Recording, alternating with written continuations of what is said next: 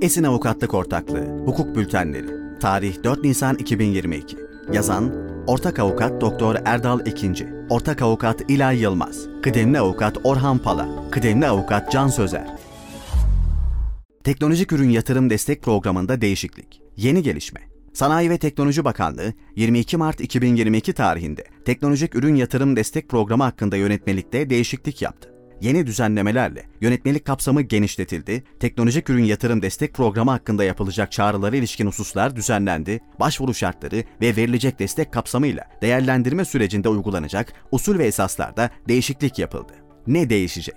Yönetmelikte yapılan başlıca değişiklikler aşağıdaki gibidir. Destek kapsamındaki teknolojik ürünler. Yönetmelik kapsamında hali hazırda desteklenen ürünlerin üretimine ilişkin yatırımlarla elektronik araçlar için hızlı şarj istasyonlarının kurulması kapsama alındı. Destek çağrısı. Bakanlık, yatırım desteğine ilişkin çağrıda başvuru süresi, çağrı takvimi, başvuru yöntemi, proje süresi, proje bütçesi, yatırım konuları, tutarları veya oranlarıyla değerlendirme kriterlerini belirtecektir. Söz konusu çağrılar süreli veya süresiz olarak yılda en az bir kere yayınlanabilecektir. Bakanlık destek verilecek olan yatırımcıdan destek tutarının %6'sına kadar kesin teminat mektubu alıp almayacağını çağrı duyurusunda belirtecektir.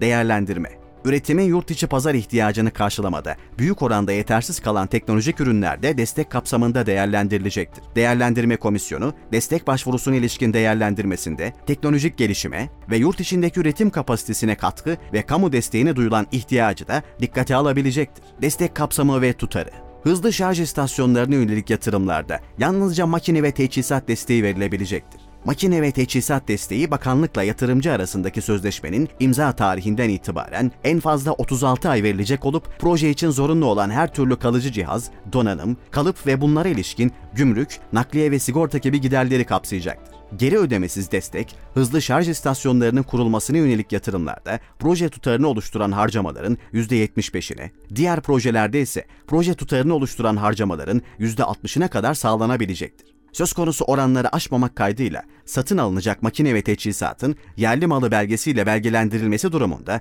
verilecek destek 20 puana kadar artırılabilir. Her halükarda verilecek destek hızlı şarj istasyonları için 20 milyon TL'yi aşamaz. Proje tutarının belirlenmesinde makine ve teçhizat üzerinde çalışan yazılım giderleri de esas alınacaktır. Makine ve teçhizatlar için tanımlanan desteğin %25'ine kadar ön ödeme yapılabilecektir.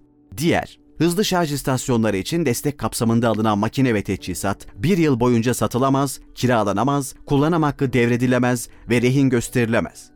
Yatırımı tamamlayan işletmenin sonuç raporunu proje bitiş tarihinden itibaren en geç 3 ay içinde Milli Teknoloji Genel Müdürlüğü'ne sunması gerekir. Destek programına ilişkin başvuru, değerlendirme, izleme ve denetim, ödeme, sonuçlandırma süreçleri, destek kalemleri ve sözleşmede yer alacak hususlarla uygulamaya ilişkin usul ve esaslar bakanlık internet sitesinde yayınlanacaktır. Sonuç Bakanlık, elektrikli araçların yaygınlaştığı günümüz teknolojisinin ihtiyaçları ışığında şarj istasyonlarının ve diğer teknolojik ürün yatırımlarının artırılması amacıyla yatırım destek programının kapsamını genişletmiştir. Verilecek desteğe ilişkin bilgiler bakanlık tarafından yayımlanacak çağrılar üzerinden takip edilebilecektir. Bu alanda faaliyet gösteren şirketler bakanlık çağrılarını ve ilgili duyuruları takip ederek yatırım desteğine başvurabilir.